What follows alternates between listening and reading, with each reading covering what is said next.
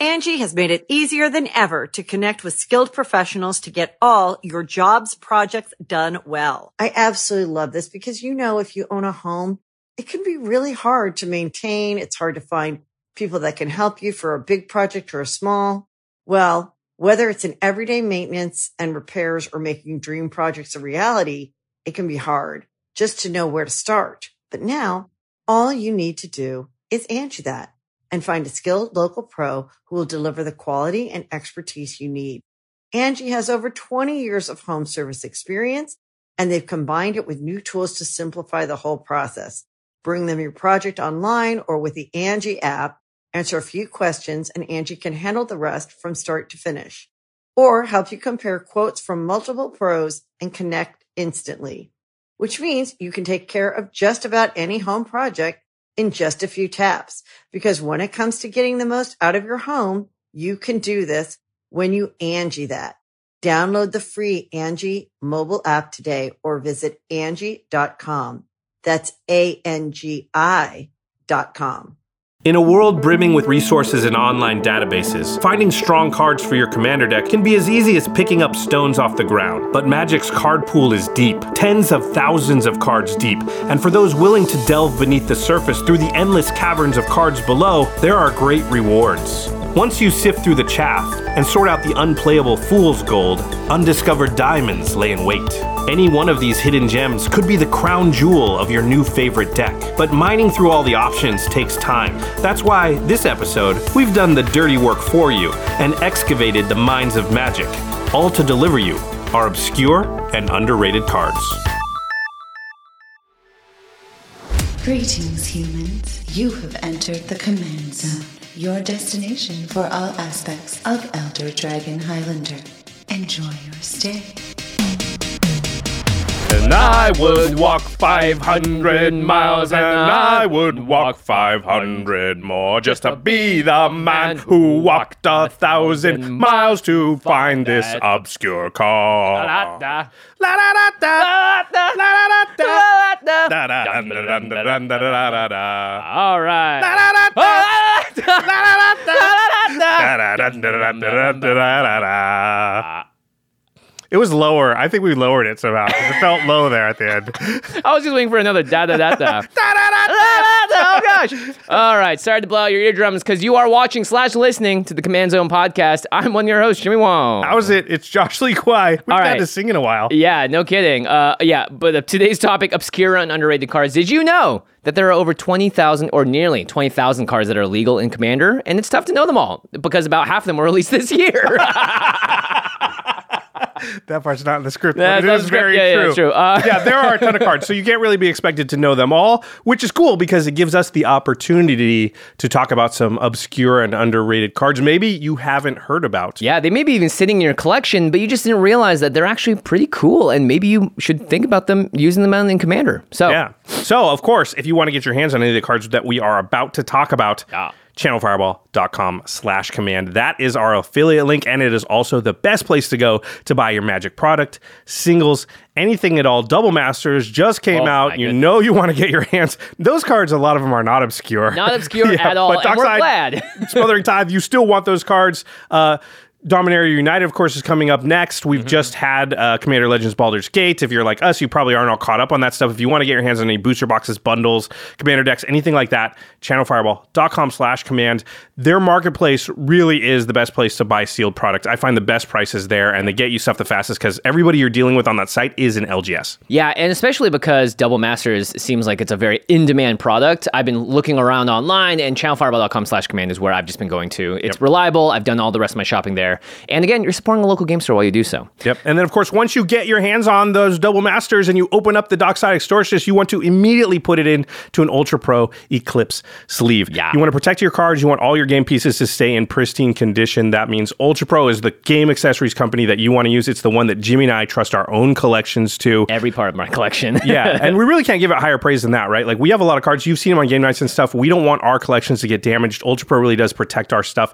The best out of anybody out there. Plus, they have really cool things like wall scrolls. They have really cool dice. Like anything you need to go along with the game of Magic, they've got and they probably got the best version of it. Yeah, and they have a new site that you can use, shop.ultrapro.com slash command. You can just directly order a lot of the stuff from there. I just got a bunch of new binders to help with my collection.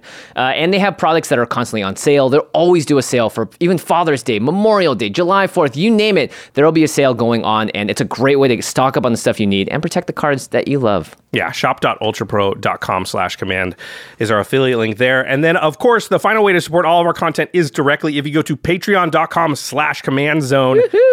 All kinds of cool perks. Jimmy and I have been playing a lot of Spell Table the last couple of months. The most with- magic I've been playing is on Spell Table with our patrons. It's really No fun because you get to see a lot of decks out there. We get to Yeah. interact with our patrons. So every single month, we've got a schedule posted and different members of the Command Zone team. Always Jimmy, always me, and then a rotating Ashlyn, Lady, Murph, Craig. Jake, Jordan, Craig. Yeah, if you want to Yeah. get killed by Infect.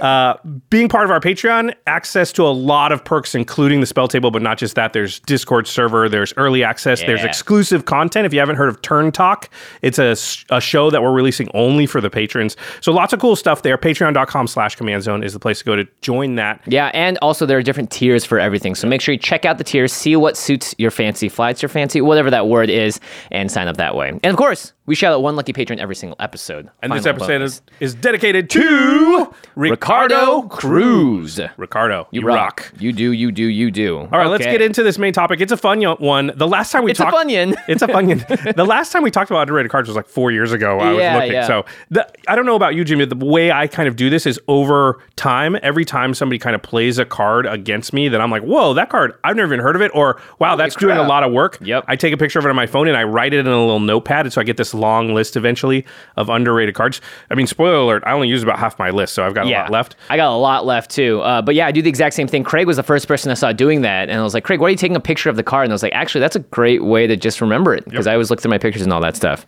Yeah, so there's a ton of very good cards. We don't see them on the battlefield very often. A lot of the cards we're about to talk talk about. It's it's because either people don't know the card exists or they know it exists but maybe haven't evaluated its proper potential or whatever. Yeah, and it could be better today than it was even four years ago when we first did this topic. That's actually a really good point. I think there's a number of cards on our list Oh, that yeah. uh, maybe weren't actually good four years ago, but because the format's changed in multiple ways, they've sort of become good. I like much, that. much better. Yeah, two of them, spe- spe- spe- especially for me. Yeah, so it's time to sort of. It, this is fun for us because it's our time to shine a light maybe on some cards you haven't heard of.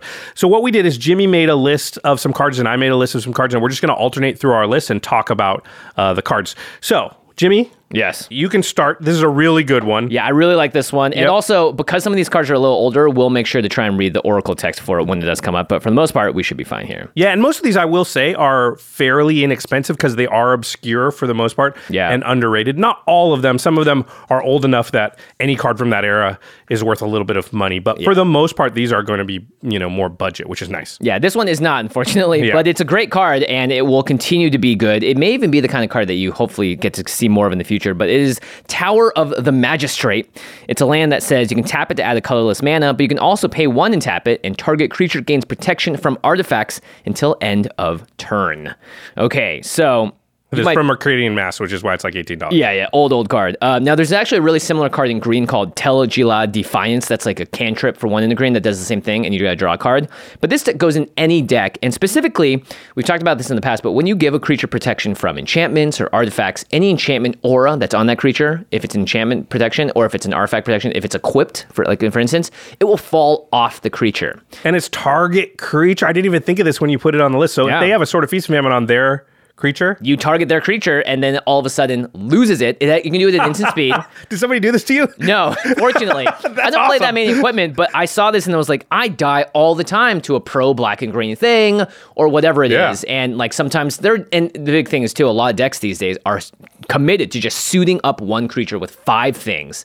And so being able to drop all the artifacts off and make them waste that mana that they used to equip, especially in the middle of combat when they think you're not going to be able to block or whatever, really, really powerful. Yeah, and there's also just a lot of artifacts running around that are going to, you know, target your creature in some way or interact with your creature. So any Mm-hmm. artifact creature you can just freely block or attack into, right? Like if Yeah. they've only got artifact creatures, well, you can just swing in, give protection, and you're unblockable. Yeah. Protection means that you cannot be blocked by creatures of that type or color, and it also means you can't be dealt damage by effects that are from artifacts, right? So you can Yeah. block something, give it protection from artifacts.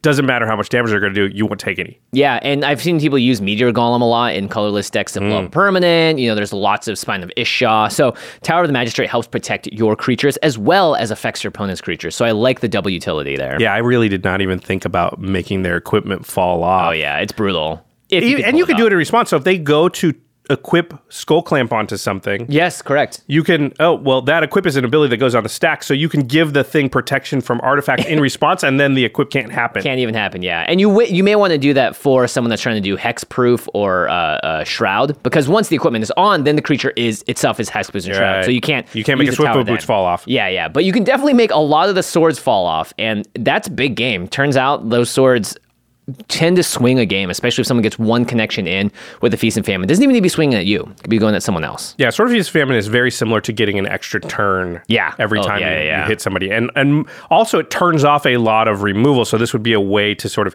take that sword away, so that you could maybe then remove the creature even. Mm-hmm. So that's pretty cool. Yeah, and, and this again is the kind of card that will just have more uses in the future because more equipment are going to get printed, more powerful artifact creatures, right? You've seen just how many cool artifact things have been happening recently. Red and White has gotten a hold of a bunch of new uh, tools and stuff, more equipment decks than ever. So this is the kind of card I like as well. Goes in every kind of deck, and you're just going to find a use for it. You maybe even be in a game and go, wait a minute. Oh, I can do that right now, and that's Right. I love that value of sort of underrated cards in that world. Especially if it's on, since it's on a land, so it doesn't really Yeah. cost you much of a slot in your deck. I think if you're in like a five color deck, you don't have very many lands like this you can run. But in a two color Oh, deck yeah, or a monocolor deck, you have a lot of utility lands you can run because you're not worried about sort of having access to your colors. Yep. So this can be almost a free include in, in decks. So I really like it. Very cool. Yeah. All right, my first card, Jimmy. This is a card I think we've both been playing more in our game nights decks. Oh, it's almost in every single blue deck I can run it in now because it's pretty good.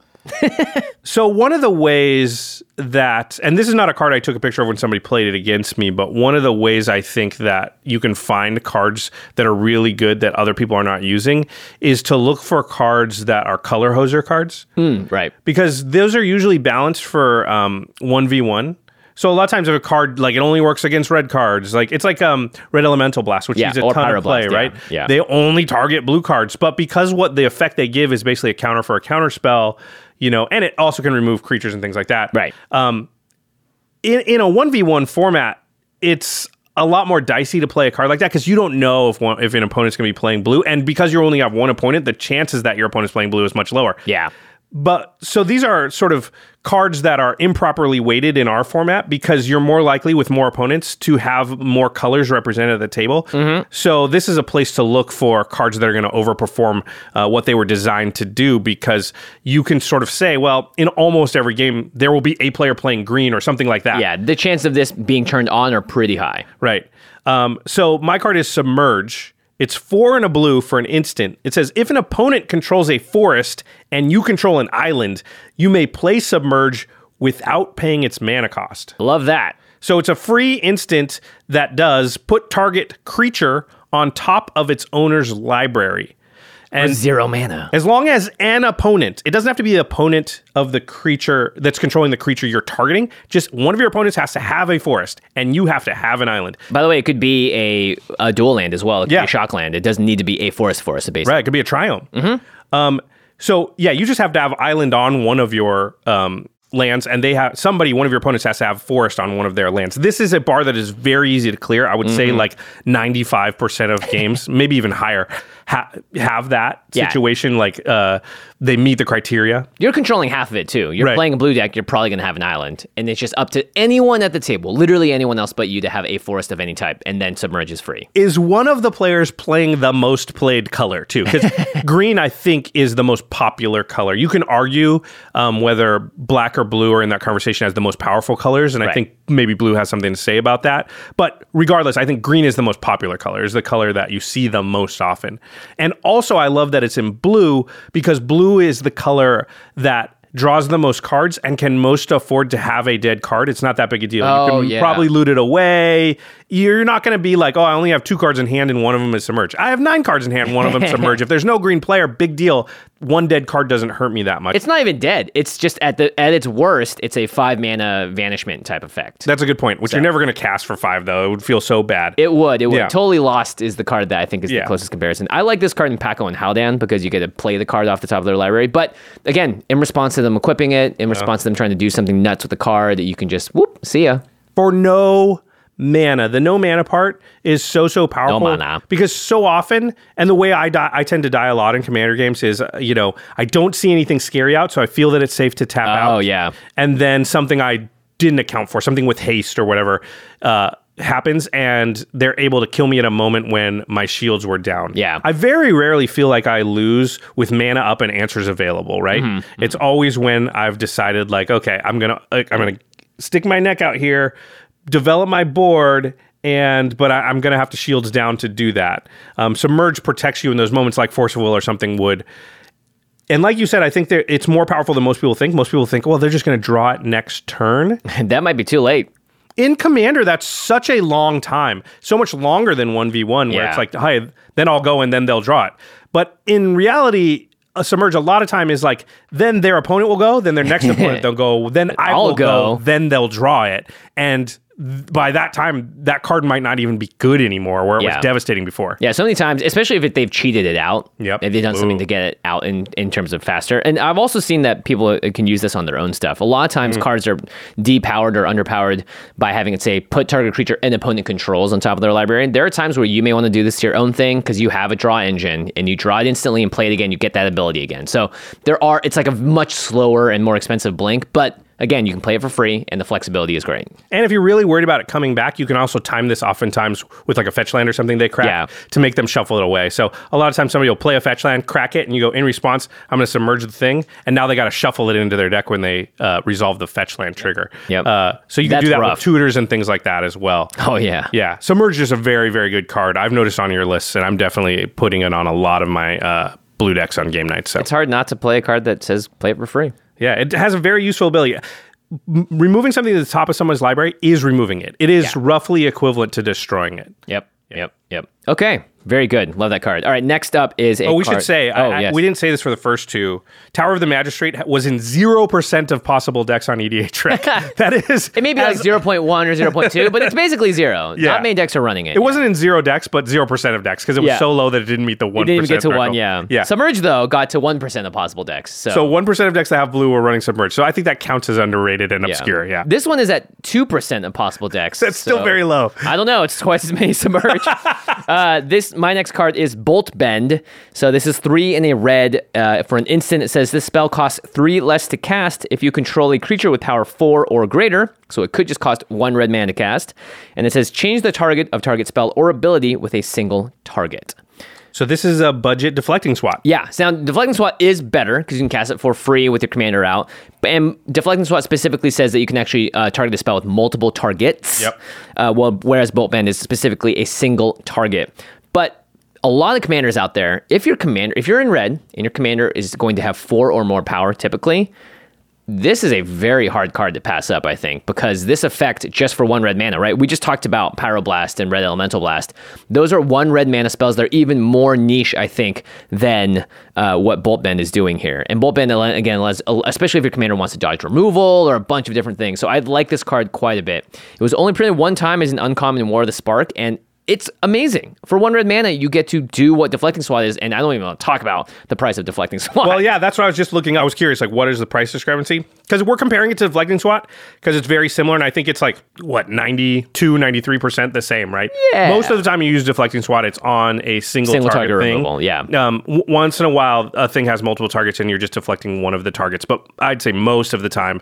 A lot of times it's on a counter spell. Um, you're taking a counter and making it counter like Something else. Something Or else. itself, yeah. Yeah, making it counter the deflecting swat is usually what you want to do, which Bolt Bend can do. Yeah. Um, so it's very similar to deflecting swat. Deflecting swat uh, is forty two dollars, and Bolt Bend is less than forty cents, thirty eight cents. So that price discrepancy is huge for uh, a card that's functionally very similar. Obviously, one red mana versus zero mana. It, that is a difference, Yeah. but it's not a huge difference. And again, it is a little more specific.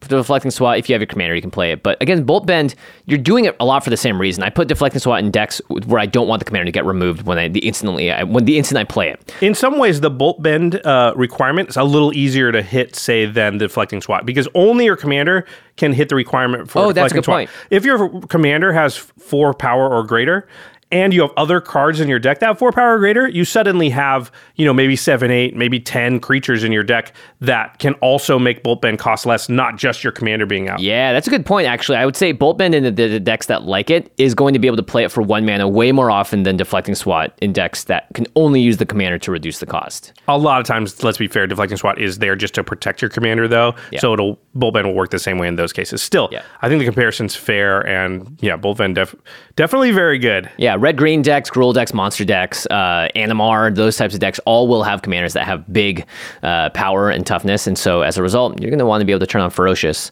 And to the same degree, Stubborn Denial is a very similar card, um, which cares about creatures having four or more power. So if you're in that kind of deck, look at the battlefield and go, hey, wait a minute, there are a lot of four power things here or higher, then I think you should really consider Bolt Bend. All right, my next card is sort of similar philosophy because it is a color hosing card. Right. Um, this one's called Compost. It's one in a green for an enchantment. Uh, I will read the Oracle text. Whenever a black card is put into an opponent's graveyard from anywhere, you may draw a card. Wait. the No? orig- yeah, the original card does not say from anywhere. It Yeah. says whenever a black card is put into an opponent's graveyard. But the from anywhere definitely matters because, like you said, mill. Um, it, it would matter if they discard a black card. So it doesn't care why the black card's hitting the graveyard. If it is, it's black and it goes to the graveyard. You draw a card, and it's not one or more. It's each black card that hits their graveyard. You draw a card for. Blue green mill deck, mill the black player, draw a ton of cards. Sounds pretty good to me. I mean, if you're playing mill and you're in green, this becomes extremely powerful because you're causing the mill that's causing you to draw the cards. Yeah. So there's definitely ways for you to and and it's similar to submerge. I think black is probably a little bit less played than green, but at the same time, it's a very popular color, and most games you're in will have some one player at the very least playing black. And the black player is much more likely to be playing like Stitcher's supplier or want to be on a mill Sir thing. Konrad right? or something, Yeah, right? yeah, yeah. Like like they're gonna incidentally want to be milling just because they have a lot of recursion, even if they're not like dedicated to that strategy. right? Yeah, totally. Yeah, I like so that. even just destroying a black card, it going to the graveyard will cause you to draw a card here. It doesn't have to be through mill or discard, but when they are playing those strategies, or you have those strategies, you're making them discard or making them mill. Mm-hmm. All of a sudden, this becomes a very powerful draw engine, and I've seen people draw you know 20 cards off of oh this Oh thing. gosh. You know, it's a two mana enchantment too, so the cost is very low of just casting it early. Yeah, and it's a feel bad to get rid of it, especially if you're not the player that the green player is benefiting off of. Um, so a lot of times these types of effects, this will sit around way longer than the Sylvan Library or any of the enchantments that have you know on its face just like you got to do X cool things with it. So compost is is I think underrated because again people just think oh black well you know when who knows if that's going to happen in this game I should include a cooler creature over it, but a lot of times it puts in work. Yeah, I, I I think too, like there's a lot of times when it will cause your opponent to have to be careful about what they're doing and hamper them in a way that you can't even necessarily tell is going on. Oh right, because they're stopping themselves from oh I'm not going to do that. I yeah, I don't want to dredge or mill or myself a bunch because they might draw five or six cards. So Right. I'm going to play in a conservative manner. So this is the type of card that can really like hurt your opponent without you knowing it. I think anytime somebody's playing black, you're happy to play compost, and if they're playing mill, discard something like that, then you've really, really hurt them. They either have Yeah. to ignore this and probably make you win. Like we saw, spoiler alert, the game nights episode with Lexi for Commander uh, Legends, where I was trying to win with my uh, little combo, but I couldn't afford to pay for Rhystic Study during that whole thing because I, you know, I, I was trying to go You're trying to find the one thing to get. I'm trying to get yeah, enough yeah. mana to really go off. And if I'm every time I'm recasting something, I have to pay the mana, then all of a sudden I'm not mana positive. But it really cost me in the end to let her draw so many cards. So that can be a thing that you know happens with compost as well. Yeah, I like that a lot.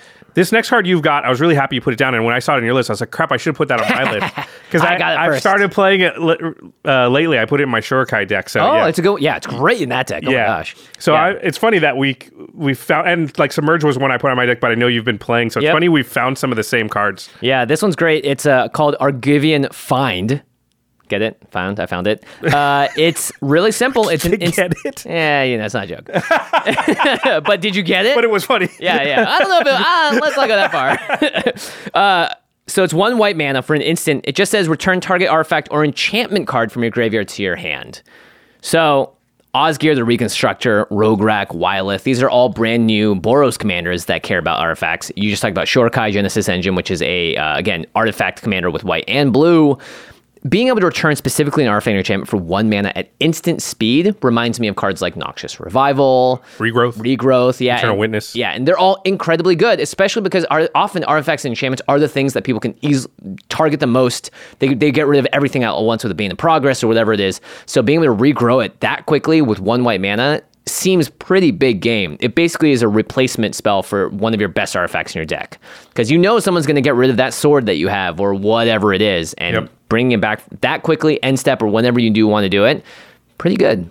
I would say that the the format has be, there's so many powerful cards and because we're restricted by the you can only have one of each card Yeah. the ability to have a second copy of a card is very strong and argivian find can function you know similar to a tutor later in the game as well Oh, because right. once your graveyard gets big enough you're really choosing between a lot of different cards when you cast it Yeah. so if you think of argivian find as like hey after turn 7 or 8 this is choose the best artifact or enchantment out of you know 10 of or so of them right whatever ones i've played during this game It doesn't even need to be artifact or enchantment. It could just be you're in the artifact deck or you're in an enchantment deck. But having the, I mean, it could even be that it's your turn. Someone removes it, you just buy it back for one mana and replay it again. i've definitely used it on like smothering tithe so cast Oh, smothering yeah. tithe you know first player goes you get the treasure second player goes and the third player is like oh i gotta kill that thing and you're like cool on your end step, I'll use one of the treasure created to return it to my hand, and then I'll just recast it on my turn. And it's like, oh, and it's back breaking because the other two players didn't remove because they didn't have enchantment removal. Now it's just going to stay. The person's not using a second enchantment removal spell. They it. may not even have it. That Yep. could have been their only thing in their deck to do that. Yeah. It's very good just because, again, cheap mana, it's very useful. Artifacts and enchantments are such high targets these days, especially enchantments, but even stuff like the Great Henge, I, I just find that they're magnets for removal. And you only have some, and sometimes I even find playing Eternal Witness and Great Henge again in the same turn. That's four green mana. That's a lot of mana to get that thing back out there. So having a one white mana way to fetch it back up is really important. Uh, we should say that um, Argivian Find is in 0% of possible decks on EDH Rec. Wow. And Compost was in only 1% of possible decks uh, on EDH Rec. So, yeah, definitely obscure and underrated. Underplayed. Yeah. Or underrated. Yeah. Yeah. Um, okay. My, what are we on? Third one? Yeah, I like this one a lot. My third one is in 0% of possible decks on EDH Rec. It is Holistic Wisdom. It is one green green for an enchantment. You pay two and remove a card in your hand from the game. So exile a card from your hand. And then return target card from your graveyard to your hand that shares a card type with the exiled card. Yeah, so artifact, creature, enchantment, instant, land, planeswalker, sorcery, and tribal are all card types. So you can exile a land to get a land back. You can exile an artifact to get an artifact back. You can also exile an artifact to get an artifact creature back. That's right. And ar- exile a creature to get an artifact creature back. Right. It just has to share one of the card types if Yeah. it has multiples. I'd like the editors to put regrowth up on screen, which is a card that is, was restricted in the old days, uh, is very powerful. So I still play it in some decks. Regrowth, time walk, the old. Uh, Yeah, great combo. So regrowth is two mana to get any card out of your graveyard into your hand. This holistic wisdom turns all the cards in your hand into regrowths, kind of. kind of right. Yeah, obviously they have to share the card type, but most decks lean towards one card type, right? Mm-hmm. Most decks have mostly creatures or mostly artifacts or mostly enchantments or mostly instants and sorcery. Right. So, you know, there are decks, of course, that sort of split between. And if you split between, I think it's not that bad either because you can, you know, you're going to have. Uh, three different card types in your hand, but three different card types in your graveyard, so you Mm-hmm. can choose. So I sort of see this similar to Fauna Shaman, Survival of the Fittest Yep. um, in it that it can turn the cards into my hand that maybe aren't as useful right now into the useful cards that are in my graveyard. Instant speed for two mana. Yeah, not just that. I think people forget that lands, you know, getting a land back, people always do Crucible of Worlds strip mine. This is kind of in that world Sure, you could bit. do it. right? Where you can just not you're, you're or you're getting back someone blows up your field of the dead. Um, someone gets rid of something that you need. Even if it, it could even be like, hey, I accidentally milled the card I need. Now I can actually get it back through this process instead. It's a little bit more mana intensive, but being able to grab stuff back, I think, at instant speed, like you said, it's similar to Argivian Find. It it just gives you that juice you need to keep going. Yeah, if there's those key cards, those really strong cards in your deck, the best cards in your deck, we always talk about that, right? Yeah, Like, what's the yeah, best card in yeah. my deck? The Skull Clamper or whatever it is. Holistic Wisdom gives you a second copy of that card a lot of times and just has incidental value. It, you- you'll just be surprised when you have it out how often you're like, oh, I'm going to trade this card in for that card. I'm going to do that. That trade is like you're you're gaining an advantage because for the situation you're in, you know your deck's well built and everything, but in different situations, different cards are good, and to Right. be able to turn this card into one of the cards that's better in this situation for two mana and instant speed is often a price that you're able and willing to pay, and can be the difference between defeat and victory. Yeah, and always, anytime you get a, a chance to use your graveyard as a second hand, it's always a good time. It works really well with looters. You're drawing cards and discarding them, and all of a sudden you go, you know what? Even though I discarded it, there's a way to get it back. And like Josh said, if you are an artifact deck, it's great. If you're a creature based deck, it's great. You don't need to be all of the types of cards to make this work out. You just are going to naturally be sort of heavy, uh, way towards one anyway. All right. Nice. All right, next up is I a feel like we talked about this card once, like a, a year ago, for five minutes, and For- we've never, discussed mentioned it again. Yeah. Now this is in two percent of possible decks on EH Rec, and uh, for my notes next to it, I just wrote "duh." So that's that's how why I feel it's so underrated. Uh, it's Galazeth Prismari. So two blue and a red for a legendary creature, Elder Dragon, three four flyer. When Galazeth enters the battlefield, create a treasure token. But more importantly, the enchantment part of Galazeth Prismari is artifacts you control have tap, add one mana of any color, spend this mana only to cast an instant or sorcery spell you just turn every single one of your treasures into lands in a instant or sorcery based deck. This is amazing because then when you untap the next time around, you can just use the artifact as a treasure and cast something else with it. But if you are just looking to make a ton of treasures and they're untapped already, you're basically adding instant speed lands uh, to the battlefield, which is really, really freaking good. Blue red doesn't have amazing ramp opportunities. This is a way to turn every single treasure that you make to do that. Yeah. Now, just to clarify, you're talking about playing this in the 99, right? Yes, Like in the not- 99. Now, this could be a great commander, too. Right. Uh, I, and I, I totally could see a Spell Slinger deck that is now heavily treasure themed. We know now that Wizards is not planning on slowing down the printing of treasures necessarily anytime soon. So there's going to be more and more treasures, and artifacts will always be printed. And now you're giving not just your treasures, but any artifact you have the ability to turn into it. Even an equipment can now tap for a mana, right? So there's a lot of utility here. Yeah, it almost feels a role close to like um, Stormkiln Artist or something like Yeah, that. yeah. You know, it can be sort sort of a similar. You can have redundancy at that slot. Birgi. I mean, I Mm-hmm. think those two cards are a little bit stronger, but Galazeth can kind of fill in for them. Allows you to do things, not just treasure, right? Tap your equipment now for mana. Yep, every tap one. your food tokens or clue tokens and things like that for uh, mana, which is a, a, a pretty big deal. Obviously, mana only casts instants of sorcery, so I think you need a spell slinger deck that has. You know, 25 instants and sorceries put together. But once you get to that point, then this feels like it's going to be pretty powerful. Yeah, I totally forgot this card existed. Yeah, I know, right?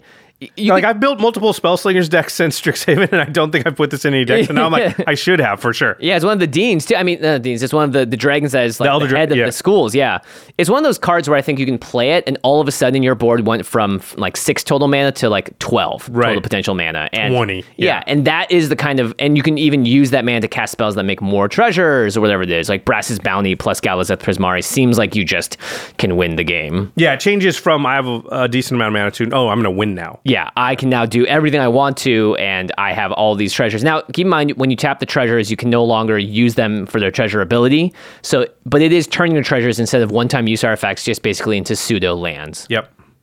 But And you can interact with them by maybe untapping them and things like that would Yeah. suddenly become a lot better. yeah, yeah, yeah. Okay, this next card is nuts. I've never seen this before, and So, so somebody played this card against me at uh, Command Fest Vegas, which is how Oh, it got okay. on my radar, Very and it was devastating to me personally because they played it on me. Uh, it's in zero percent of possible decks on EDH Rec. It is called Suppress. It is two and a black for a sorcery. Uh, I'll read the Oracle text. It says target player exiles all cards from their hand face down. wow, At the beginning of the end step of that player's next turn, what? That player returns those cards to their hand. Wait, I thought. Oh, wait, I didn't even see the next turn part of this. Yeah. So, I mean, it's sorcery. So, it's supposed to be like you play it. Oh, okay. they set their whole hand aside. They have no hand anymore. And now you can do whatever you want because you know they can't cast any spells because they don't have anything in their hand. Right. And then when it gets to their next end step, then they bring it back. right? So they only get to play for their next turn with whatever they draw, you know, for draw. And yeah. So somebody did this to me at Command Fest Vegas, and they did actually.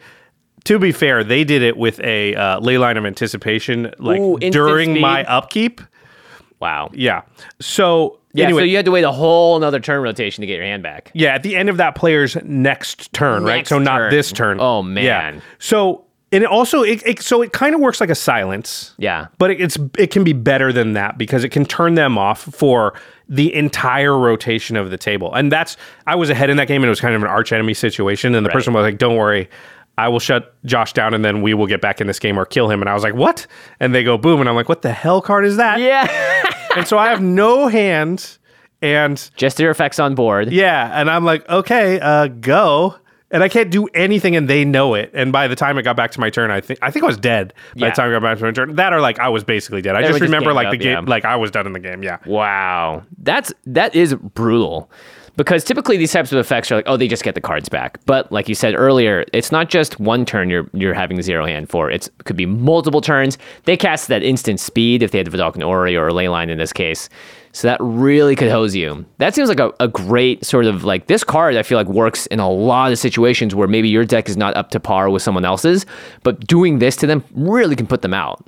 Yeah, and it's a signal to the other players. You're like, I am helping to defeat this player, but my card doesn't hurt them directly. Right. It opens the door for you to hurt them, so you can also kind of use your other players. Like, okay, I've shields the down time. them, but you Yeah. got to use your stuff on them now because they're going to get their cards back. Ooh-wee. It, and it kind of does time walk them in a way. Obviously, there's some downsides. If they have a lot, a large card draw engine or something going on, then they can easily maybe draw back into a hand, even though that Yeah, the yeah. hand they had is sitting over there.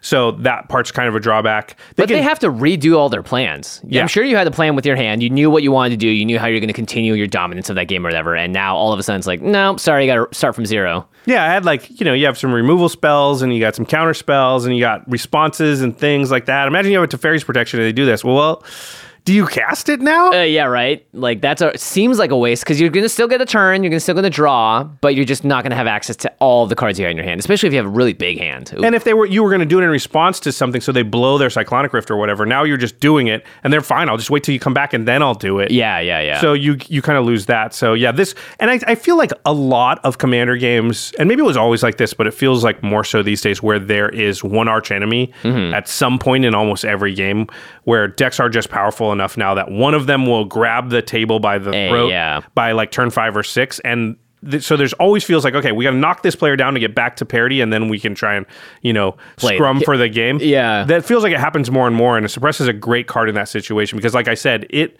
will solve it sort of, Mm-hmm. but it was it still requires the help of the other players. Whereas if you think about a card that was just like destroy that player's board, it's almost worse because you go boom, okay, and then the other player go players go cool, kill you now. yeah, yeah, yeah, yeah. Whereas if you go suppress, they're like okay, cool, I got to still do some work to hurt that player because Yeah. they're going to come right back. it's gonna be a missed opportunity otherwise. yeah, I mean they're just going to be as scary if I don't do anything right now. Yeah, it's really interesting because it doesn't just force action from you if someone's casting it on you, but it forces action from all the other players too, which is really interesting. Typically, I would see that opportunity and go like, okay, cool, they're focused on each other. I'm going to do this thing or whatever. But in this case, it really does open the door, and especially if you've been the arch enemy, it's going to incentivize players, and that incentive is creating incentives for other players to take is definitely a political maneuver to to, to use in Commander.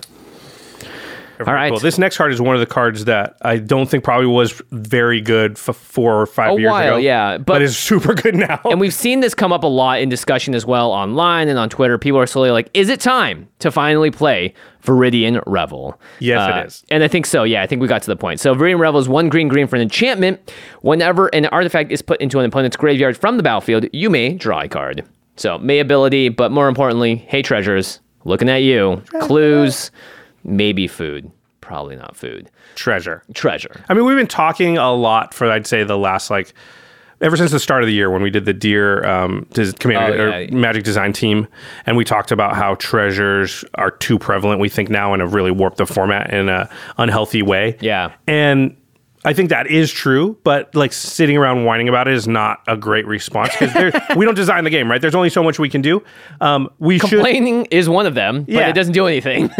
yeah, I think another step to take is to be like, okay, so now that I know this, how can I respond to it in my deck building? And Right. this is a card that, like, okay, you play Dockside, you know, you do the thing. I might draw into my Force of Will or whatever, or, or even if I'm not tapped out, I might draw into the removal spell that I need. Or I'll just incidentally draw three cards every turn rotation because someone's cracking a treasure or something else is happening. An artifact is just dying, right? There's lots of different ways that artifacts can go to the graveyard, but treasure is the most prevalent now, I think, by far. I mean, we were saying this uh, internally recently. How we can't remember the last Game Knights or extra turns where some treasure wasn't made. Oh, yeah. Like it is ubiquitous to the point where basically every commander game you need treasure tokens on hand because someone's going to create some treasure f- from something. Yeah. There's just so many cards that do it now. So it's hard to imagine the game where Viridian uh, Revel gets played and you don't draw at least a few cards off it, even if they're not doing the sort of combo off with Dockside thing. Yeah, yeah. This reminds me a lot of like Phyrexian. Um, what's it called? Uh, just the one black black draw. Phyrexian Arena. Arena. right? Yeah. and that's pretty slow. We talked about is it too slow now? And Viridian Revel for the same mana value is potentially way more explosive and can even late game right it might even be better on turn five or six when you play it because someone's got six treasures lined up and they're going to just you know they're going to use it next turn or they're going to use it you know at some point and that's six cards off of that at one time Think of So- whole decks like Korvold decks and things like that that Oh, just gosh. rely on the treasure. Smothering Tithe, like think of what this does. I would say in the average game, what would you think, Jimmy? Uh, A cast on turn three, okay or Phyrexian Arena over the course of the game going to draw you more cards, or Viridian Revel? Oh man, that's tough. I do believe that it's probably Viridian Revel because again, every single player could be using treasures. If each player only cracks two treasures that for the next, you know, five turns or whatever, that's six cards. That's that is more than probably Phyrexian Arena is going to draw you because the games are going to go to about eight or nine. So Yeah. the maximum is going to draw you is six. Um, where Viridian Revel, I believe, will in most games draw you more than that. And you know, like you said, now let's talk about the scenario where you draw it and you play it on turn six.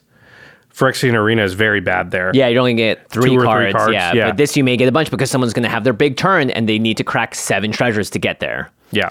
And you can also choose not to play it in that in that part where you maybe wouldn't play Phyrexian Arena either. Yeah, yeah, yeah. But it's just like, okay, there's no treasures. I'm not going to play this. And I think green is another color that's card draws in a good enough spot where like it doesn't care that much if it's got one wasted card. Yeah, yeah. So Viridian Revel, it took a while. Uh, we I remember I the first time we mentioned it maybe was a couple of years ago, and we are like, yeah, it's good, but it's not that great. Now it's definitely surpassing into the great area, I think, and it's probably going to keep going that direction. There's going to be some diminishing returns, but it is the best that it has been ever at this point in the game. I've started looking to put like Collector Ouphe and things like this in my deck to oh, really Oh, man, yeah. just because you have to, you have to respond. You know, it, like I said, you can complain about the amount of treasure there are out there in the world, but that's not doing anything about it. So Yeah. responding with your deck building is really the way to go. Yep, there you go. All right, so that is halfway through our obscure and underrated cards. That means we got half to go. We have some really cool stuff that I'm excited to talk about coming up. But before we do, we got to take a quick break. We'll be right back. Angi has made it easier than ever to connect with skilled professionals to get all your jobs projects done well. I absolutely love this because, you know, if you own a home, it can be really hard to maintain. It's hard to find people that can help you for a big project or a small. Well, whether it's in everyday maintenance and repairs or making dream projects a reality, it can be hard just to know where to start. But now all you need to do is Angi that and find a skilled local pro who will deliver the quality and expertise you need. Angi has over 20 years of home service experience and they've combined it with new tools to simplify the whole process. Bring them your project online or with the Angi app, answer a few questions and Angi can handle the rest from start to finish or help you compare quotes from multiple pros and connect instantly, which means you can take care of just about any home project in just a few taps. Because when it comes to getting the most out of your home, you can do this when you Angi that. Download the free Angi mobile app today or visit Angi.com. That's A-N-G-I dot com. All right, we are back talking about underrated and obscure cards that you may not have heard about, but would be a great addition to your commander decks. Uh, we have we're, we've done half of them. We've got a bunch more to go, and some really exciting ones in this list. This first one up is from Josh. Is it time, Josh? It, it is seed time. All right. Uh, this is in 0% of possible decks on EDH Rec. It is not super cheap. I believe it's around $9 or so. Yeah, you can That's get some- because it's from Judgment, so it's an old card. older card. You can get some heavily played and like more damaged versions for much cheaper as well. So Uh, but it is an obscure card that you don't see on the battlefield very often. It's another color hosing card. Seed time is one in a green for an instant. Play seed time only during your turn. Take an extra turn after this one if an opponent cast a blue spell this turn. Seems pretty likely that an opponent will play a single blue spell, and you get to take an extra turn right after that one. And think of Pyroblast, Red Elemental Blast. These are cards we deem good enough to play. Yeah. And for the most part, they are meant to be used in counterspell situations. Now, they can be used to destroy things that are on the board, and I do see them used sometimes that way. But if you use that same logic, saying that I need to like it's a prevalent enough thing that blue spells are going to be cast that I need to deal with that I can play a card that only cares about blue spells, then Seed Time fits that bill. And the payoff for this is arguably better than Pyroblast or something. Yeah. An extra turn for two mana and instant speed. A, and all they have to do is someone casts a brainstorm or a counter spell. And typically, the thing that you want more than anything else after someone counters your big thing is to get another chance. And Seed Time gives you that opportunity. Even if you're holding it in your hand, you're not playing it, no one casts a blue spell during this turn, great, cool. Just play your turn out and pass it. But in the case that someone does do something, even if it's just an activated thing off a, a spell that they what, what whatever it is, not an activated ability, they cast a spell, then you're able to just get a free turn out of nowhere. That could be really backbreaking. Think about the situations too where you're worried about a counterspell. Yeah. So you change your play to sort of play around it or try and bait it out or whatever. Seed time becomes a situation where you flip that on its head and you say, "Man, I hope they have a counterspell." Yeah, I hope and they you do something. play out your scary thing, and it's like, well, if you do something about that, then I, I get an extra turn, and if you don't do something about that, then my awesome thing happened. Yay. Yeah, so you get a, I get. Uh, it's only uh, upside, upside on both sides, right? Right. So again, forcing action, really important. I remember one game I sat there and I told everyone I had cryptic command. Right. And I told them that, hey, look, if you trying to attack, if you're going to attack me, tell me, and I'm going to tap all your stuff down. And I was able to virtually cast that card five times or whatever, because no one just was like, fine, whatever, I'm just going to swing at you, Jimmy, and there's nothing you can do about it. Or just you have to cast the card. Yeah. And so if you're forcing people to do anything, which is like, I want you to counter this, I want you to play that thing, then you're you're essentially adding a little more control to the table they didn't have otherwise. And seed time and a lot of the cards we actually talked about today are doing a similar thing. Yeah, really like this card. Yeah, good. Uh, not gonna lie, it has hurt me on occasion when somebody else casts it against me because I am Oh, blue yeah. player often. Yeah. yeah, yeah, yeah. That's why you just don't play counterspells, Josh. or instant speed. Oh gosh. How dare you? Um, all right. Next up is glaring spotlight. One mana for an artifact. Creatures your opponents control with hexproof can be the target of spells and abilities you control as though they didn't have hexproof. And you can pay three mana, sacrifice glaring spotlight. Creatures you control gain hexproof until end of turn and are unblockable this turn. Okay, so we we've seen a lot of people play uh, heroic intervention.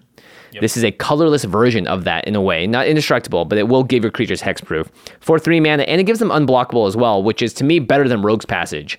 Um, yep. Because you just you have it on a single it just costs one mana. It removes hexproof from your opponent's creatures for you specifically and it gives you the second ability. So i think this is one of those cards that may be a little more meta dependent but if you find that you're running into problems oh gosh they're always hexproofing their stuff up. I can't get around it. This has a lot of use because the second part of it is a protection spell for your own stuff and occasionally a win con. And the first part of it is just gravy and can hose a deck that is trying to get around all your removal through hexproof. Yeah, it is such a low cost to have in your deck because it is a one mana artifact. Yeah. That does something, and that even if the hexproof thing never comes up, the unblockable thing could. Yeah, and typically you only want to activate Rogue's Passage once, and that's how you're winning the game is by giving your stuff unblockable one time. So, and it costs so much mana to do it, and it takes you know like you have to tap the Rogue's Passage too to do it. So I like the having it on something that's just one time use. That's probably all you're going to want to need it for anyway, and it's going to do the thing for you. Well, the other thing is, uh, cards like this, because of threat of activation, have a tendency to protect your. It's kind of like the crypt command thing. Yeah. it'll protect your creatures in situations where you really wouldn't want to pay and sacrifice the thing, but they don't want you to do that. So they're not going to go to Swords to Plowshares or thing if you have three mana open. Yeah, because they're just going to waste the swords. I see on the board the answer to what I'm about to do to you, and you see it too, obviously. So it's going to feel so bad to be like Assassin's Trophy. All right, glaring spotlight, fizzle Yeah. your thing. Ugh. That they'll just be like, now I'll remove this other thing instead, rather than make you use the glaring spotlight so that you know they have shields down for later. Most people won't play that way. yeah, I wouldn't. Yeah. I would go for the bang for my buck, right? I wouldn't force someone else to do something like that because I want to remove a card. I put that card in my deck for a reason, Josh. Yep. I want to remove something else with it. And also, like you, I may not want you to not have that because I may want you to have the ability to remove a hexproof thing because one of my opponents might have a hexproof thing that you need to remove. Yeah, exactly. So I, it might not even be to my advantage to have you not have that on the table. So that's another reason I might not want to go to remove your thing because there's a thing with lightning greaves over there that Mel's got that I want you to oh, that's with. Shroud, though, right? You can't do that. Oh, not Shroud. sorry, yeah. Hex- uh, with Swiftfoot boots. boots. Yeah, Yeah, yeah, yeah. Uh, it's only hexproof. Yeah, you're right. But anyway, I think there's it's it creates interesting tension. Yeah. for your opponents. There's yeah. enough going on with with this card that I think it is worth it. People play, you know, cards that are one mana that are just like, uh, you know, just get rid of someone's graveyard. You know, so this has that same aspect to it. It may be a little more meta dependent, but the second part of it is almost like heroic intervention, and that can be extremely good because again, it's just fizzling things and making sure that your stuff is protected. Yeah, we used to. It's funny because this is a card I'd say falls in the category that we used to see it more often, and it Yeah. kind of fell out of favor. I think because Voltron decks became less. Um, less popular. Mm-hmm. However, in their place has be has come all these really powerful commanders like uh, Koma or Oh, gosh. stuff like Tulane and Korvold and things like that, which are these these insane. If you untap with them, you'll probably win creatures, and most players are trying to. F- Protect them before they get on board, so have that Swiftfoot boots already out, or have a way to protect them. And, Mm-hmm. and if that protection is hexproof, this is a way to kind of get around that as well. Yep, I like it. Cool. All right. Oh, we should say glaring spotlight. Zero percent of possible decks on EDH Rec. Yeah. All right. The next card, my card is in one percent of possible decks on EDH Rec. We've been pretty good so far, with none of them being like even Too high, yeah. Yeah. Even even have, we haven't even had one that's four percent or above. So, all right. Uh, it is Fury Storm. I've won so many games with this card. It's insane. Yeah, it's really good, especially with all of these partners running around now. It yeah, it is just a card that will steal games out of nowhere where you have no chance to win and then suddenly somebody does something and you're like, I'm gonna win now.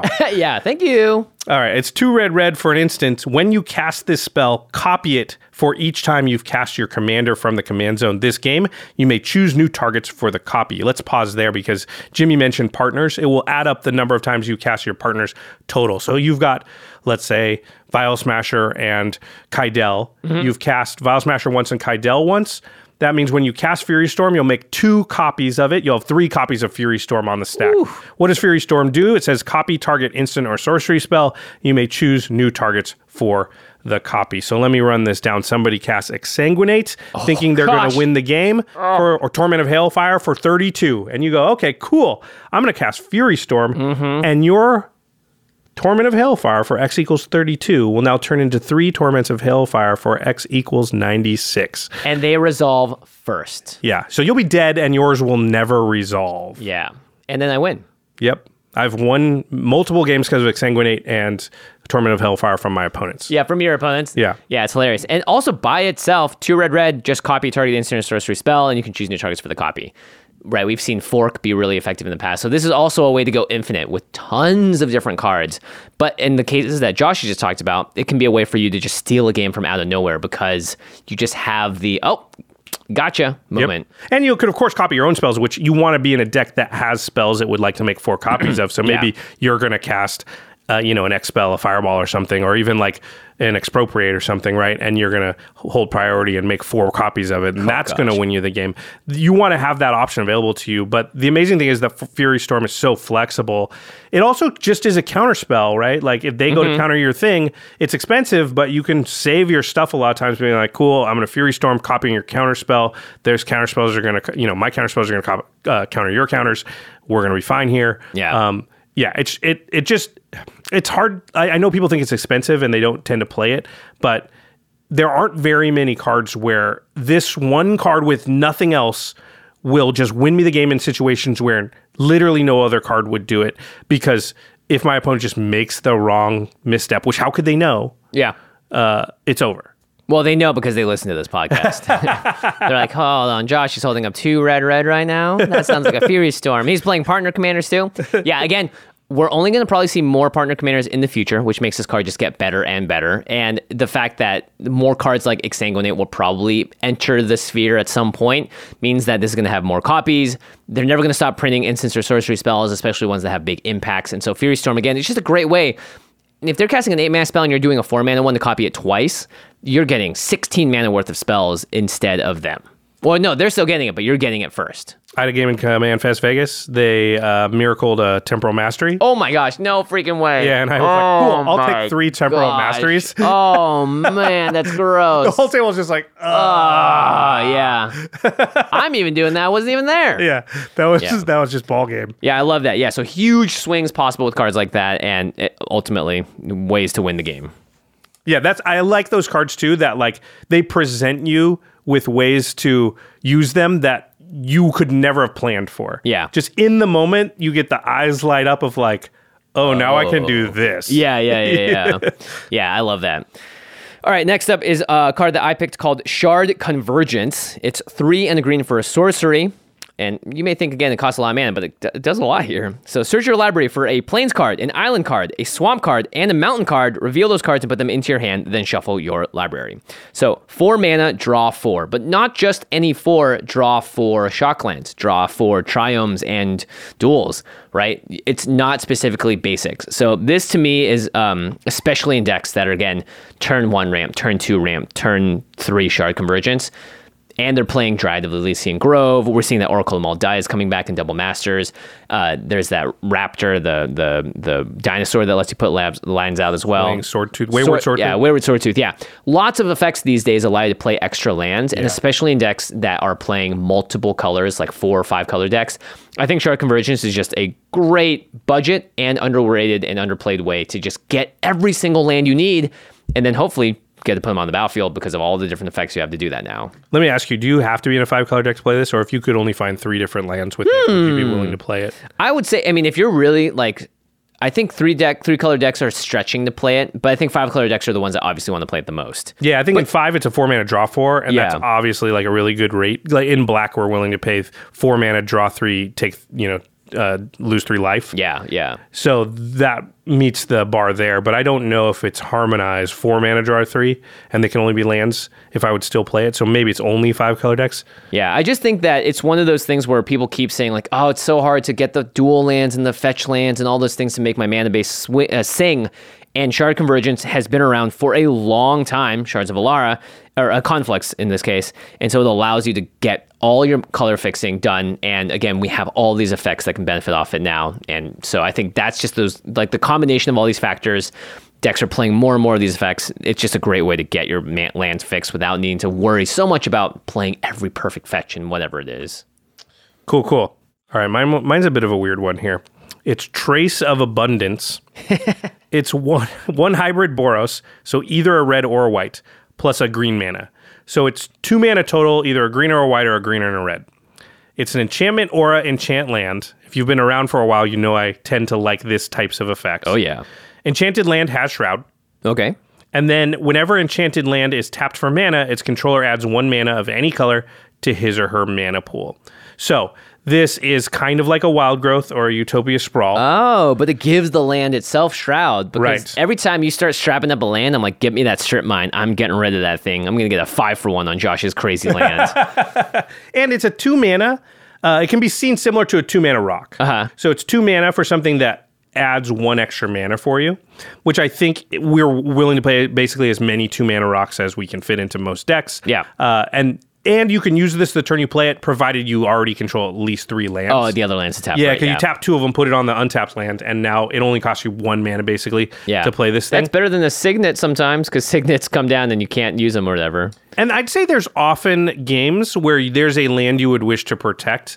So you've got a Cabal Coffers, you've got Field of the Dead. Field of the Dead, you've got a Gaea's Cradle or the Cradle of Itlimoc Mm-hmm. that's flipped over. Uh, you've got yeah, it's, there's there's a bunch of different lands these days. Maze of Ith is a really good one. In fact, I really like it on Maze of Ith because it also allows you to tap the Maze of Ith.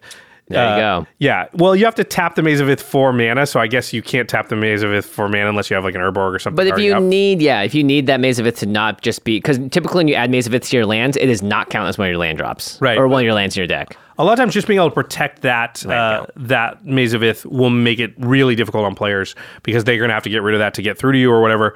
Um, Glacial Chasm is another good one that's good to Oh, protect. man. Yeah, if you get this on a Glacial Chasm, like the the, the table's going to grow in big time.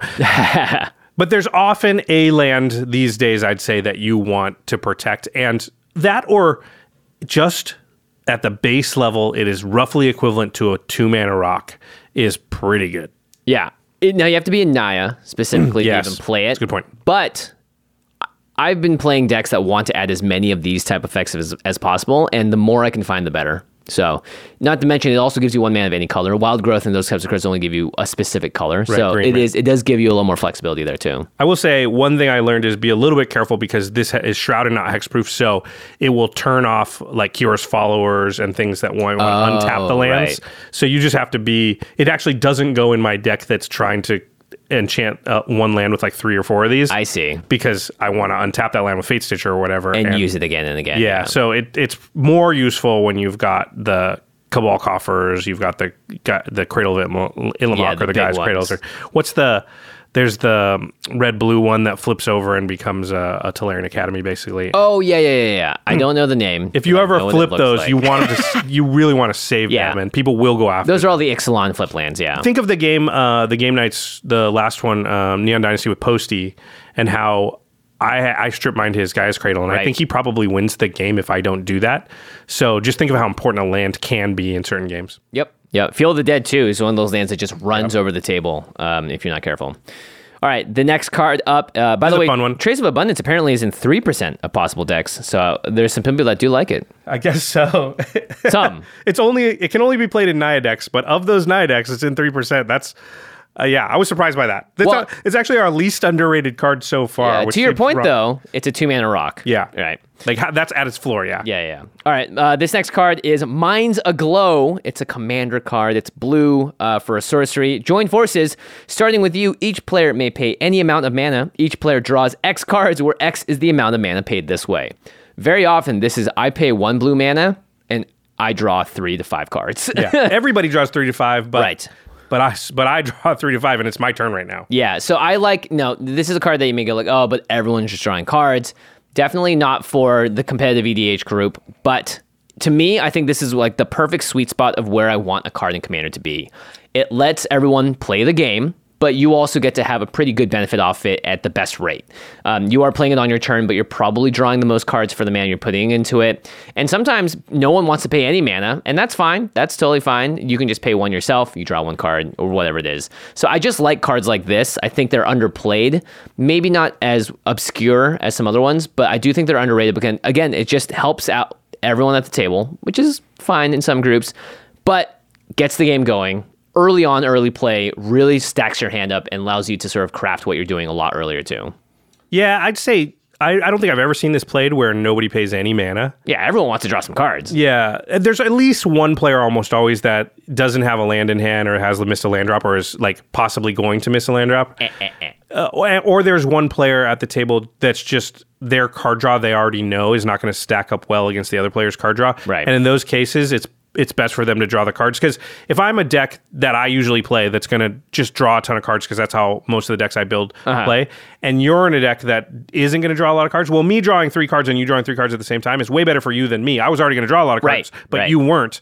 It- so there usually people make that calculation, and almost always you'll see one player who's like, "Yeah, I'll put three mana into it." Yeah, I need those cards. I, yeah. I don't have any other effects that do this this well. So you almost always get more cards than you paid mana into it. The downside being that other players get cards too. But Build a little goodwill around the table. I just love this. Again, this is like for me. This is where Commander. I want Commander to be. Like everyone, yeah, sure, draw some cards and let's now let's see the sparks fly. yeah, everybody can do stuff now, right? Nobody's Yeah. going to be in this game with like, oh, I don't have enough gas. Yeah. Yeah, and hopefully you built your deck in a way that is going to be able to tackle the rest of that because you know you're giving everyone a little bit of juice, and so you know you've got your tank full, but they've got theirs as well, and now the game's afoot. All right. This next one is a card Murph and I were talking about recently. It's called Insight. And I'm looking for the Oracle text on it because there's a lot of cards that have insight on them. Uh, it's two and a blue for an enchantment. Whenever an opponent casts a green spell, you draw a card. All right, it's another one of those color specific cards that we've been talking about. Yeah, and this is sort of similar to compost, except for instead of something needing to go to the grave- graveyard, it's Yeah. just your opponent, any of them, casts a green spell, draw.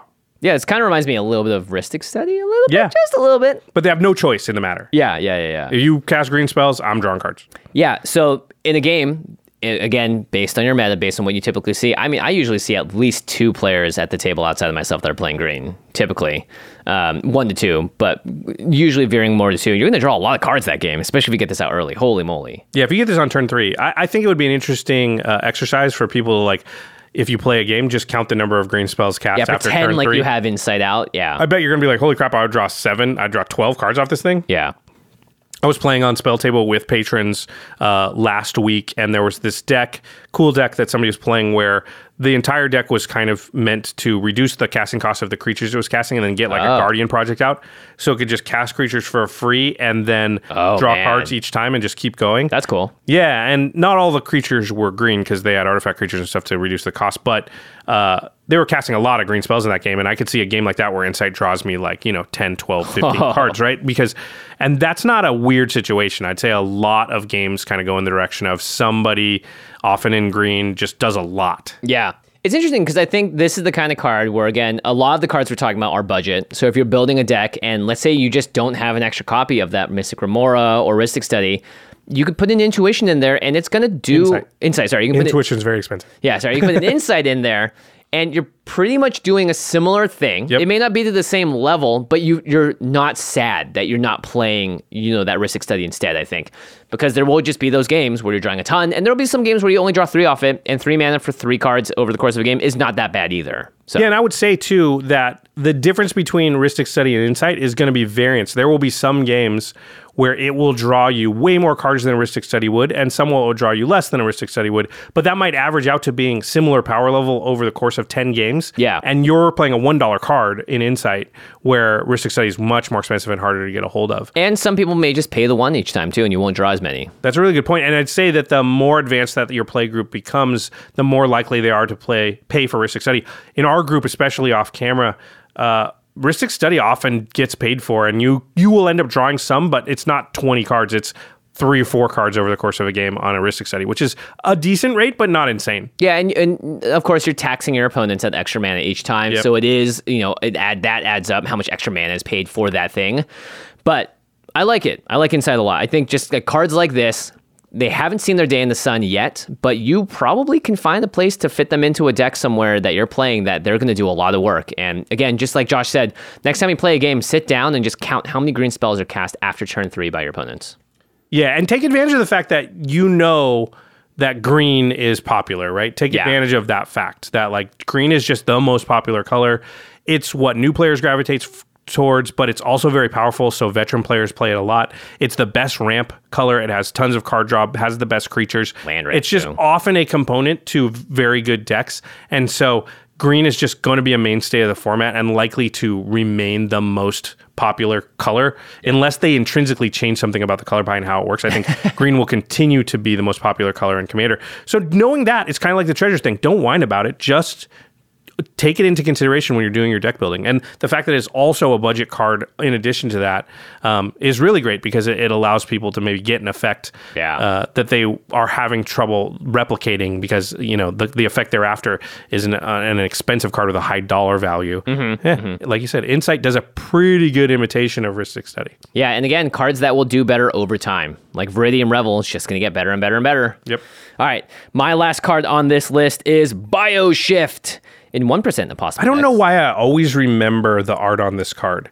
Like when somebody says Bioshift, You just like see my it? yeah, I just see this like ah! I don't know why.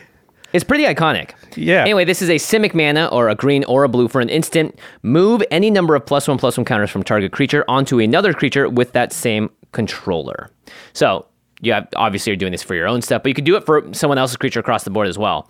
Um, this came up to me originally because of Animar, a deck I built a long time ago, and I was like, I don't want those counters to go away. And when the Ozolith came out, I was so stoked because I was like, oh, finally a way to like move counters and save counters. Bioshift does a very similar thing, and it will allow you to sometimes if you're playing a game and you've got your Animar out, you've got some other big beaters, and they take out your Animar, your thing's done, you're like, oh poop, I can't kill anyone anymore. It's like actually no, move the counter somewhere else. Now you have this 12-12 flyer in the air, it's gonna do a ton of damage. So I think this is something I love because it helps keep up the pressure if you're putting it on. It also makes sure that you don't lose all that hard work that you put into putting counters on something. Um, and in a lot of decks, you're going to want those counters to stay around because you have another way to move them around or whatever else. So Bioshift to me is just a card that has a really unique text. You rarely see move any number of counters from one thing to the next. And so for that reason, I think it's underrated and it's probably underplayed because people just don't put this kind of effect that often. But we haven't seen this that often on cards. And that to me is a big markup as to why I like it so much. Yeah, we should say it's in 1% of possible EDH Rec decks. Uh, Insight was in 0%. Yeah, if it was just green or just blue, probably worse if it was just blue. But if it was just green, I think it'd be even better. Yeah. The- fact that it's limited to blue green decks makes it a little bit worse. But again, I think you're just going to find a lot of uses for this, and and there's only going to be more cards that add plus and plus plus encounters over the course of time. It's probably the most common theme uh, on cards, I think. That I've seen uh, in terms of commander, I, I always see plus one plus one Yeah. counter decks. Every single it's gotta be up there. some support for it. Yeah, Yeah, I'd say that what you said about the fact that these types of decks tend to do a lot of work.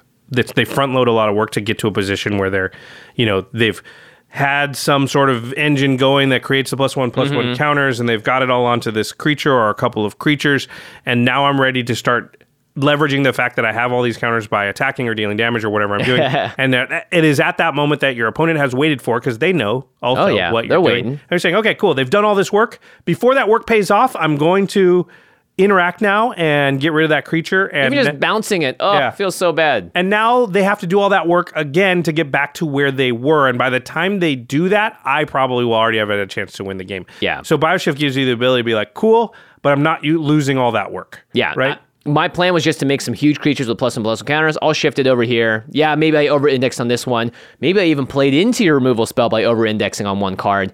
You thought you got me. I shifted it out of the way. Yeah, and a lot of times those decks will have multiple creatures that want to have one one counters on them, so you can actually gain advantage by moving Yeah. them. Yeah, yeah, yeah. things like that. So, And there's lots of cards like the Sage of Fables of the world too that want the counters on there to remove to do things. So again, it's just it's there's a lot of different uses. I think the more you look at this card and ones in your deck, you'll find like, hey, actually that would be pretty nice here. all right, my last card is the most popular card we're going to talk about uh, on this episode. It is an 11% of possible EDH Ooh, rec decks, el- which I would say makes it not obscure, only, only underrated. And I really only thought of this card because of Trace of Abundance, which was my the last card I talked about. Um, No, Insight was. Oh yeah, right. Okay. Well, Trace of Abundance was the card before Insight. that There you go, there you about go, That made me think of this card, and I was just like, I still think this card is underrated and doesn't see enough play. It's Wild Growth. It's so good. Uh, so it's one green mana for an enchantment aura enchant land. Whenever enchanted land is tapped for mana, its controller adds an additional green. Yeah, so there are very few enchant lands that are just one mana that do this. Almost always you're seeing two mana for the effect now. Yeah. So we've got like Utopia Sprawl and other things, but Yep. some of those are restricted too. You can only enchant a forest. Right. They only this one can go on any lands, but it only makes green. It doesn't make any color a color of uh, any mana or But it turns the land into two mana land. Yeah. So you can think of this if you think of Trace of Abundance as a two mana rock. Uh huh. Well, this is a one mana rock. Ah, there you go. We don't have one mana rocks. You know why? That would be broken. Yeah, you got Sol Ring, and that's about it. Yeah. it's just broken to have a one mana artifact that can tap for a mana. You have a sacrifice it for a mana, which is still broken as it turns out. yeah, Lotus Petal. Oh no, that's zero mana. Jeez. Yeah. Uh, treasures. Yeah, treasures. Yeah, yeah. Yeah. But wild growth is repeatable and it costs you one mana and taps from the mana. It's similar a little bit to like Birds of Paradise or Llanowar Elves or something like that, but it doesn't have summoning sickness. It's not susceptible to board wipes Yeah. and uh, Wrath of God types effects. This card, I believe, probably belongs in a more closer to like 30% of decks that have green in it. It is just so efficient at what it does, gives you the extra mana. Often the turn you play it, it costs you zero mana because you tap a land for mana to cast it, put it on a different land that's untapped. You then tap that land and get the one mana back that you just spent to cast it. Yeah, yeah. And again, lands are the most powerful part of Magic, and being able to suit up those lands, people are not typically targeting those lands with any type of removal unless they're, you know, the cradles of the world. Right. So I If do. I'm a strip mine, I'm saving it for Cabal Coffers, Yeah. uh, Maze of Ith, Urborg, maybe. uh, Cradle, uh, something that is a Field of the Dead, something that is very, very scary. You getting an extra mana every time you tap that land is not good enough generally for me to strip mine in your land. yeah, and it's putting you at a disadvantage, and all the other players are going, woohoo, look at Josh. He just wasted that on something else. Yeah, you're down a land, I'm down a land. The other two players are now ahead. Yeah, so this is again, it's a safe play. If you get it early, it's great. If you get it late, it's mana equal, and then it will start benefiting you that turn after. So I, I do see, a, I think this is pretty still underrated. Yeah, 11% just isn't high enough to me. I think this should be in a lot more decks. If you're not running wild growth uh, in your green decks, you just need a pretty good reason why, I think. Because Yeah. most of the time I am looking to run this card. Yeah. All right. Okay. Very, very good. Good times. To the listeners, I bet you can guess what it is. Let us know what your super sweet tech is, those underrated cards, those masterpieces that you have been playing that you think the rest of the world. You think masterpieces are underrated? Yeah, some of them no. Uh, they Not are a orange masterpiece. masterpieces, yeah, yeah. Not, not those ones. But they are obscure, underrated in your mind, in your play group. Maybe you were surprised by them. Maybe you even saw them at a Command Fest recently that you attended. Let us know in the comments. Uh, tweet at us, tell us in any way possible, and we'll, we'll, we'll hear it somehow. Yeah, it could just be a card you play that you're like, this card's really good and I never see anybody else playing it. Why is that? At. Yeah. Uh, a lot of times it's because people just don't see the potential that you see. Yeah. All right. If you want to get your hands on any of the underrated or obscure cards we just talked about, or maybe you want to get your hands on a nice uh, collector's booster, or maybe Oh, some just booster packs Double of Double Masters, Masters. channelfireball.com slash command. That's the best place to go to get your magic products, singles, anything at all.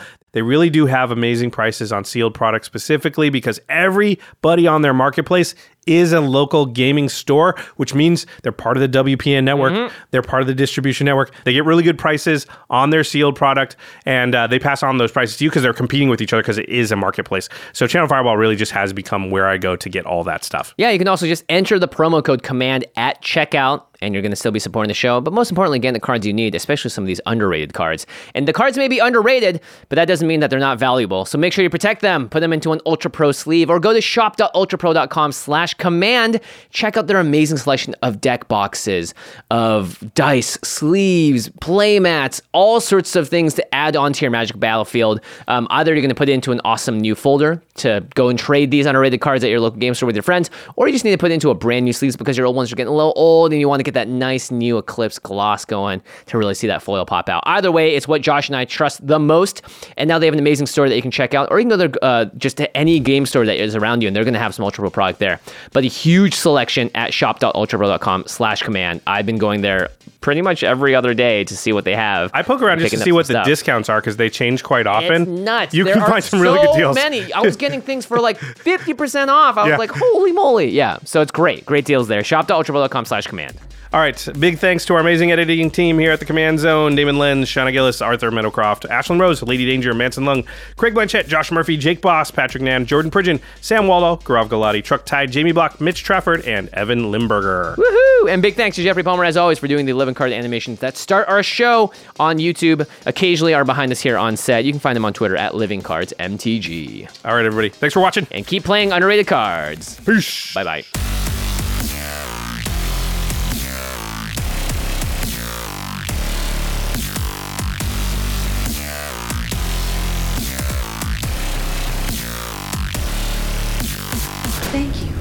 Attention. For further inquiries, send an email to commandcast at rocketjump.com or ask us on Twitter at JFWong and at Josh Lee Kwai. See you later, alligator. Greetings, humans.